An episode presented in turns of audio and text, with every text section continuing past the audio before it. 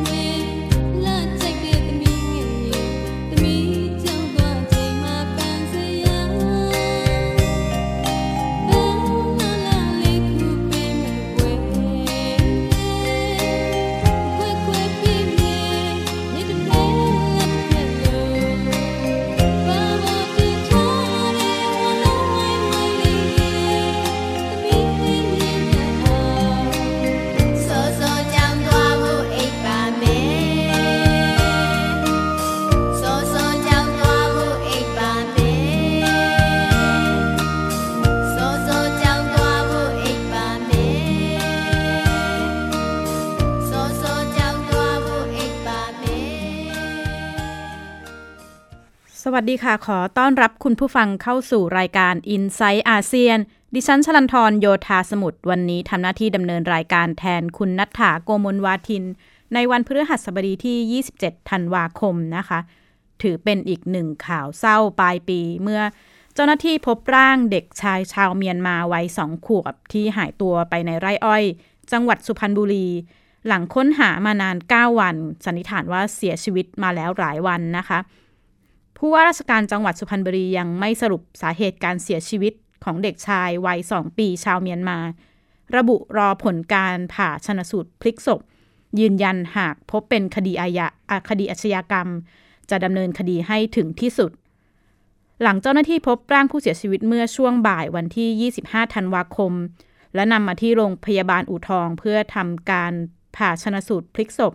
ญาติก็ได้เดินทางมาติดตาม แล้วก็ยืนยันว่าเป็นบุตรชายของตัวเองที่หายตัวไป เนื่องจากจำเสื้อผ้าที่สวมใส่ได้ ขนาดที่ล่ามจากมูลนิธิ LPN ยืนยันว่า พบร่องรอยบาดแผลบริเวณขาทั้งสองข้างของร่างผู้เสียชีวิต เจ้าหน้าที่ตั้งข้อสังเกตต่อการเสียชีวิตว่า จุดที่พบร่างเด็กชายชาวเมียนมาอยู่ห่างจากจุดที่รับแจ้งว่าเด็กสูญหายมากกว่า 5 กิโลเมตร ซึ่งเป็นไปได้ยากที่เด็กจะเดินฝ่าไร่อ้อยไปได้ไกล เพราะพ่อแม่ระบุว่าบุตรชายมีปัญหาด้านร่างทางด้านร่างกาย โดยเฉพาะขาทำให้ไม่สามารถเดินได้ตามปกติ เหตุที่เกิดขึ้นอาจจะเป็นการอำพรางคดีนะคะ แล้วก็ตั้งแต่วันที่ 17 ธันวาคม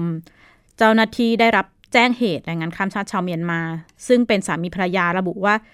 บุตรชายหายตัวไปบริเวณป่าอ้อยทำให้เจ้าหน้าที่ เกิดปฏิบัติการค้นหาโดยใช้กำลังเจ้าหน้าที่ถึง 600 นาย บูรณาการร่วมค้นหาทั้งหมด 9 วัน บนเนื้อที่บริเวณมากกว่า 100 ไร่ ทั้งทางบกทางน้ำและทางอากาศ ติดตามรายงานขั้นตอนการกระบวนการค้นหาทั้ง 9 วัน จากคุณวรลักษณ์อิสรางกูลณอยุธยาค่ะเฮลิคอปเตอร์สองลำของตำรวจตระเวนชายแดน ขึ้นบินตรวจสอบพื้นที่หลายรอบ เพื่อเน้นการค้นหาเป็นวงกว้าง นี่คือหนึ่งในปฏิบัติการติดตามหาเด็กชายซูลุยผิววัยสองขวบ ลูกแรงงานชาวเมียนมาที่สูญหายบริเวณไร่อ้อยตำบลสระพังลานอำเภออู่ทอง จังหวัดสุพรรณบุรี นับตั้งแต่ 17 ธันวาคมที่เจ้าหน้าที่ได้รับแจ้งจากนายผิวและนางมอ แรงงานข้ามชาติชาวเมียนมา ว่าลูกชายคือเด็กชายซูลุยผิว หายตัวไปบริเวณไร่อ้อย ขณะวิ่งเล่นกับเด็กวัยสามขวบอีกคนหนึ่ง การค้นหาเริ่มต้นขึ้น หลายฝ่ายหลายหน่วยงานร่วมแรงร่วมใจอย่างเต็มที่ เจ้าหน้าที่กู้ภัย อาสาสมัครอปพรทำงานร่วมกัน มีการใช้โดรนขึ้นบิน การทำงานเกิดขึ้นท่ามกลางการให้กำลังใจจากชาวบ้านนับร้อย บางส่วนเดินเท้าลุยในไร่อ้อยเพื่อติดตามหาร่องรอย บางส่วนเส้นไหว้ตามความเชื่อ ขอให้เจ้าที่เปิดทางให้พบตัวเด็กกำลังเจ้าหน้าที่ราว 600 นาย ระหว่างทหารจากมณฑลทหารบกที่ 17 ตำรวจตระเวนชายแดน ตำรวจภูธรภาค 7 รวมไปถึงเจ้าหน้าที่ฝ่ายปกครอง ประสานทำงานร่วมกัน พื้นที่ค้นหากว่า 100 ไร่ ปฏิบัติการทั้งทางบก ทางน้ำและทางอากาศ จุดต้องสงสัยที่เป็นบ่อน้ำรอบไร่อ้อย 5 จุด ระดมนักประดาน้ำมากกว่า 30 นายลงค้นหา แม้ในช่วงของการค้นหาอยู่หลายวันที่ยังไร้วี่แวว แต่ทุกฝ่ายยังคงมีความหวังค้นหาอย่างเต็มที่ ภาคพื้นดินมีการนำสุนัขตำรวจ ทั้งพันธุ์อัลเซเชียนและลาบราดอร์ สนับสนุนการทำงานค้นหาของเจ้าหน้าที่กว่า 30 นาย นายลายทองเหรียญมีพันธุ์จากวังช้างอยุธยาแลเพนียด จังหวัดพระนครศรีอยุธยา ระดมทีมควาญช้างและช้างสี่เชือก ประกอบด้วยพลายสยาม พลายมรกตพังพุตตาและพังบุงงาเข้าช่วยเจ้าหน้าที่ค้นหาอีกแรงหนึ่ง วางแนวทางให้ช้างเดินไปหาในแนวโซนไร่อ้อยด้านหลังที่มีใบอ้อยหนาแน่น และสูงมากกว่า 2 เมตร ซึ่งเจ้าหน้าที่อาจจะไม่สามารถเดินทางเข้าถึงได้สะดวกนัก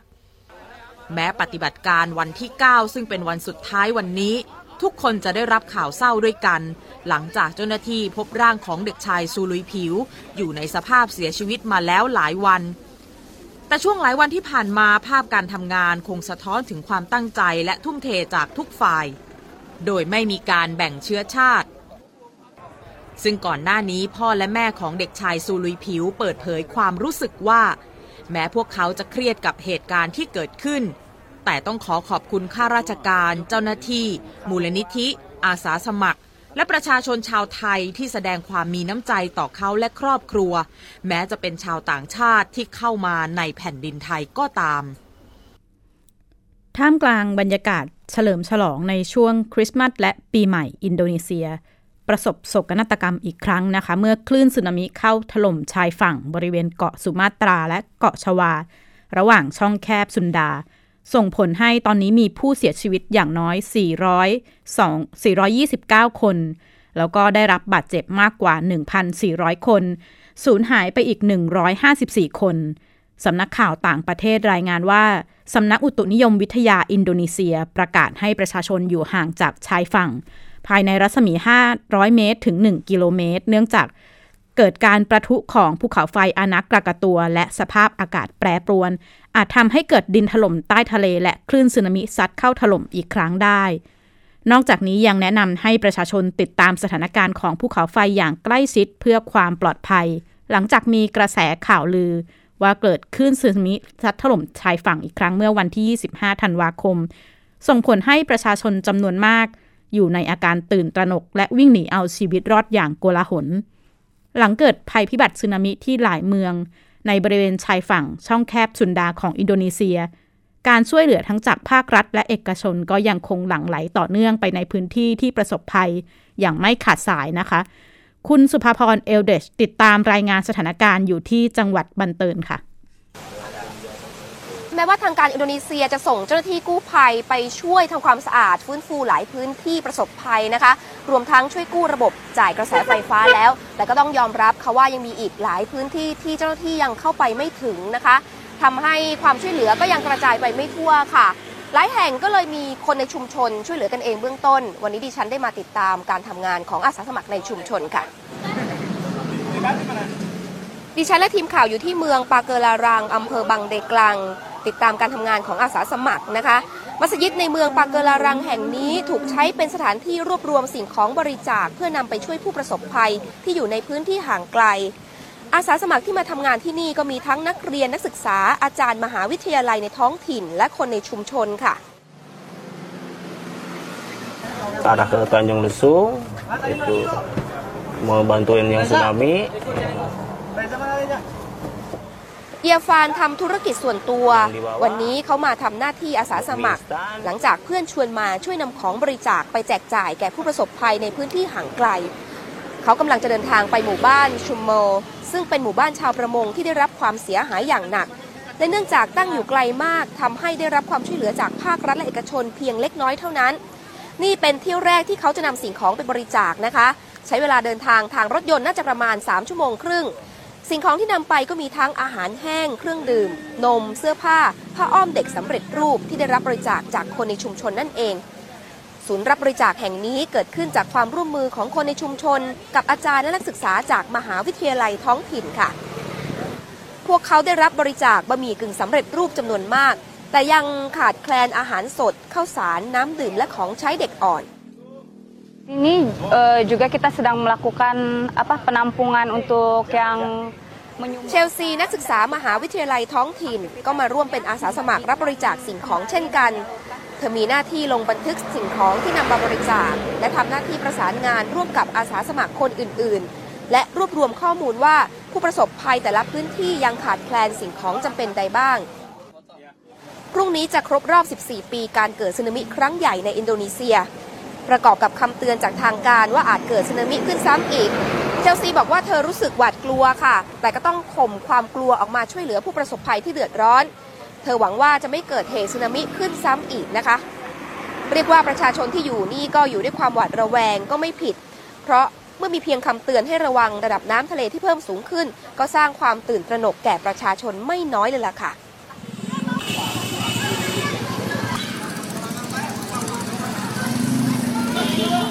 ประชาชนในหมู่บ้านการังอันเยอเมืองลาบวนอำเภอปันเดกลังจังหวัดบันเตินพากันวิ่งหนีอย่างตื่นตระหนก หลังจากมีเจ้าหน้าที่ทางการท้องถิ่น ขึ้นรถตระเวนไปทั่วหมู่บ้าน และประกาศว่า ระดับน้ำทะเลเพิ่มสูงขึ้นทำให้ประชาชนบางส่วนรีบวิ่งไปดูแม่น้ำซึ่งเชื่อมกับทะเลว่ามีน้ำเพิ่มสูงจริงหรือไม่ค่ะ คนในชุมชนบอกกับทีมข่าวว่าเมื่อมองด้วยตาเปล่าก็พบว่า ระดับน้ำทะเลเพิ่มสูงขึ้นจากเมื่อวานจริง ๆ นะคะ หลังจากเหตุการณ์สงบลง เราพบว่าเจ้าหน้าที่ทางการท้องถิ่น ประกาศเตือนเพื่อให้ประชาชนระวังตัว และขอให้อย่าตื่นตระหนก ก่อนหน้านี้ก็มีข่าวลือเกิดขึ้นในหมู่บ้านที่ได้รับความเสียหายอย่างหนักนะคะซัมโมว่ามีสึนามิเกิดขึ้นซ้ำทำให้เจ้าหน้าที่กู้ภัยหลายร้อยนายต้องหนีขึ้นที่สูงนะคะ ก็จะพบว่าเป็นเพียงข่าวลือเท่านั้นค่ะ เรียกได้ว่าตอนนี้ทั้งผู้ประสบภัยเอง เจ้าหน้าที่กู้ภัยและนักข่าวต่างก็ปฏิบัติหน้าที่ด้วยความหวาดระแวงระวัง และต้องตื่นตัวอยู่ตลอดเวลา เพราะว่ายังมีคำเตือนให้ระมัดระวังอยู่ตลอดเวลาเช่นกันนะคะ ค่ะหลายคนคงได้เห็นภาพคลิปวิดีโอคลื่นสึนามิซัดถล่มเวทีคอนเสิร์ตวงเซเว่นทีนเมื่อค่ำวันที่ 22 ธันวาคม ส่งผลให้สมาชิกในวงแล้วก็ผู้ชมคอนเสิร์ตหลายคนเสียชีวิตนะคะ เหตุการณ์ดังกล่าวเกิดขึ้นโดยไร้การเตือนล่วงหน้า แม้ยังไม่มีการยืนยันชัดเจนถึงสาเหตุการเกิดสึนามิ ผู้เชี่ยวชาญด้านธรณีวิทยาและภูเขาไฟระบุว่าสึนามิที่อินโดนีเซียครั้งนี้ เกิดจากการระเบิดของภูเขาไฟอานักกรากาตัว ในพื้นที่ที่เป็นวงแหวนไฟทำให้ดินและหินจากภูเขาไฟถล่มไปในทะเล ช่วงแรกคลื่นสึนามิคลื่นมีความสูงเพียง 50 เซนติเมตรแต่เมื่อเคลื่อนเข้าสู่ชายฝั่ง คลื่นมีขนาดสูงขึ้นเรื่อยๆ จนถึง 2 เมตร ก่อนซัดถล่มชายฝั่งบริเวณเกาะสุมาตราและเกาะชวา นายซูโตโป นูโกรโฮโคศกสำนักงานบรรเทาภัยพิบัติแห่งชาติของอินโดนีเซีย ได้ทวิตผ่านทวิตเตอร์ส่วนตัว ระบุเครือข่ายทุ่นเตือนภัยของอินโดนีเซียไม่สามารถใช้การได้ตั้งแต่ปี 2555 และจำเป็นที่อินโดนีเซียต้องเร่งแก้ไข แต่แม้ระบบเตือนภัยที่มีอยู่ของอินโดนีเซียจะใช้การได้ แต่ศาสตราจารย์เป็นหนึ่งวานิชัย ผู้เชี่ยวชาญด้านแผ่นดินไหวสึนามิ ระบุว่าอาจไม่สามารถใช้ในการเตือนภัยสึนามิครั้งนี้ได้ เพราะว่าระบบเตือนภัยที่ใช้กันอยู่เนี่ยส่วนใหญ่ เน้นการเตือนภัยสึนามิที่เกิดจากแผ่นดินไหวเป็นหลักถึงกว่า 90%กรณีที่อินโดนีเซีย อาจารย์มองว่าเป็นเป็นสาเหตุเกิดจากภูเขาไฟระเบิด แล้วก็ทำให้เกิดแผ่นดินถล่มใต้น้ำ กรณีเช่นนี้ จะไม่สามารถเตือนจากการสั่นสะเทือนได้ ไม่สามารถรู้ล่วงหน้าได้ว่าสึนามิกำลังจะเข้ามาด้วยระบบที่มีอยู่ในปัจจุบันนะคะ การเตือนภัยสึนามิที่ไม่ได้มีสาเหตุจากแผ่นดินไหวเนี่ยผู้เชี่ยวชาญบอกว่าสามารถทำได้โดยการใช้เทคโนโลยีทุ่นเตือนภัยแนวดิ่ง ซึ่งขณะนี้มีเพียงญี่ปุ่นประเทศเดียวที่ใช้เทคโนโลยีดังกล่าว ทางด้านสถานเอกอัครราชทูตไทยณกรุงจาการ์ตา ก็รายงานว่าไม่พบคนไทยได้รับผลกระทบจากเหตุการณ์ในครั้งนี้นะคะ ในขณะที่ยุโรปและสหรัฐเดินหน้านโยบายปิดกั้นผู้อพยพ แต่เอเชียตะวันออกเฉียงใต้ กลับเป็นภูมิภาคที่มีการเคลื่อนย้ายถิ่นฐานภายในภูมิภาคมากที่สุด เพื่อรองรับการเติบโตของเศรษฐกิจในภูมิภาค แต่นโยบายต่อการโยกย้ายถิ่นฐานของแต่ละประเทศก็ยังไม่ชัดเจนนะคะ ก่อให้เกิดปัญหาการละเมิดสิทธิมนุษยชนในหลายประเทศ ติดตามจากรายงานค่ะ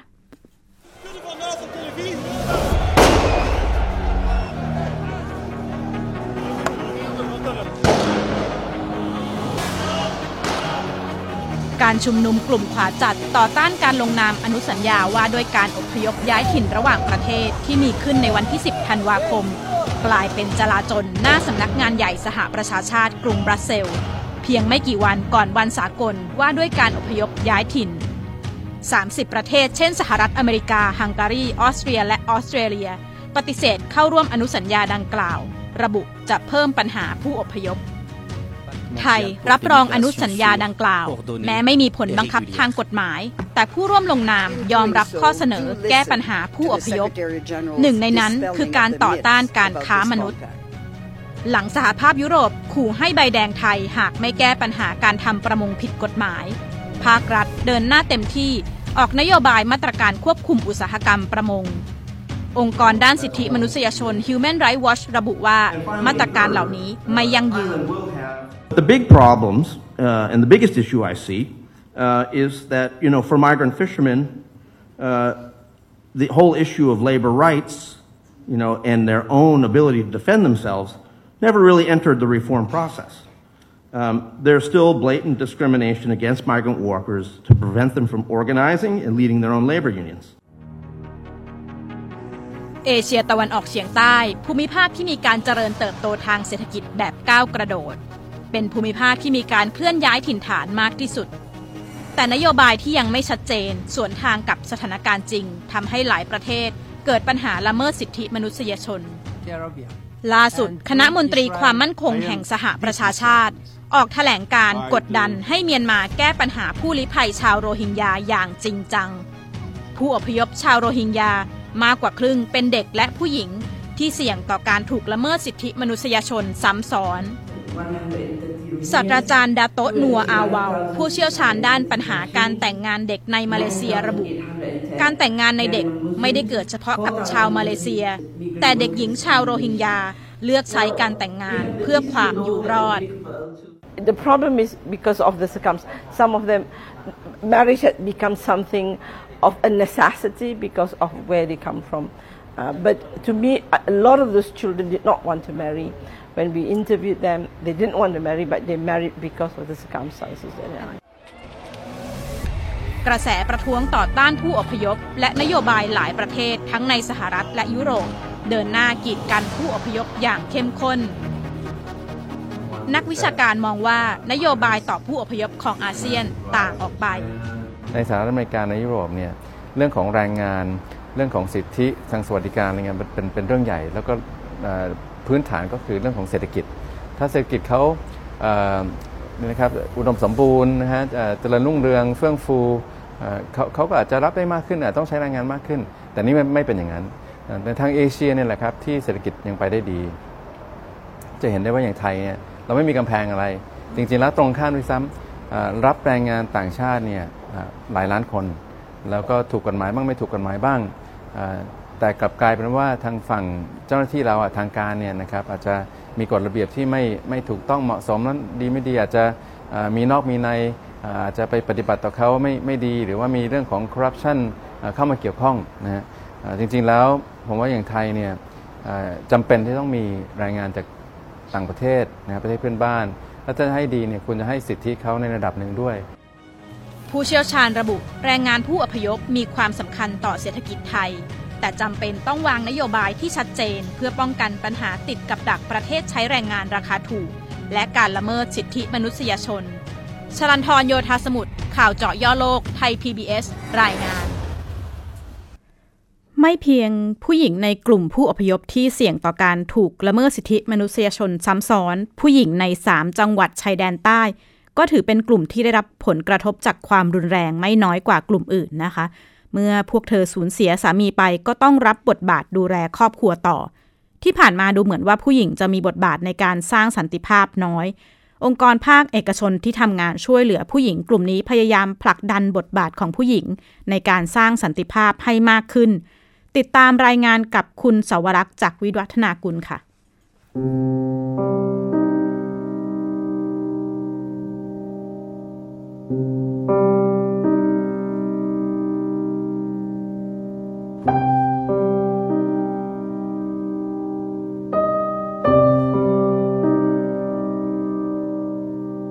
buku petir kat nak ngorek tu tu mari dia.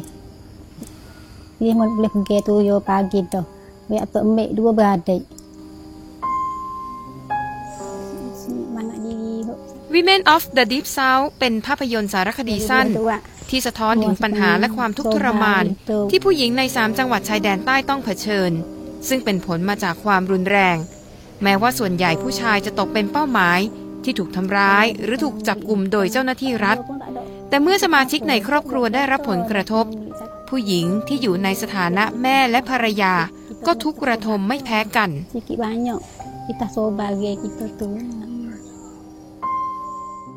นักวิชาการหญิงที่ทำงานอยู่ในพื้นที่ 3 จังหวัดชายแดนใต้ มองว่าสาเหตุหนึ่งที่ทำให้การแก้ปัญหาความไม่สงบไม่สำเร็จผล เป็นเพราะภาครัฐไม่ยอมรับฟังความจริงจากประชาชน และมุ่งแต่จะแก้ปัญหาเฉพาะหน้า จุดหนึ่งที่รัฐจะต้องยอมรับก็คือว่า รัฐมองที่จะยุติความรุนแรงเฉพาะหน้า แต่รัฐไม่ได้มอง ปัญหาความยุติธรรม ความซับซ้อนที่มันคือปัญหารากเง้าในช่วงอดีตที่ผ่านมานะคะ ว่าคนมาลายูมุสลิมเขามีความต้องการอะไรอะค่ะ เพราะฉะนั้นก็คือเหตุการณ์รายวันเนี่ยมันก็จะเป็นตัวชี้วัดขึ้นลงว่าเราแก้ปัญหาได้ถูกทางแล้ว ตัวสถิติมันลดลงแต่ในขณะเดียวกันคุณมีการจับกลุ่มควบคุม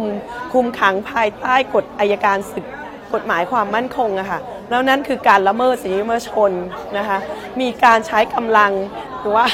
ในวงเล็บคือการซ้อม แต่ว่าเราไม่ยอมรับมัน เพราะว่าเราคิดว่ามันเป็นการหาข้อมูลนะคะเรายอมรับกับการใช้กำลัง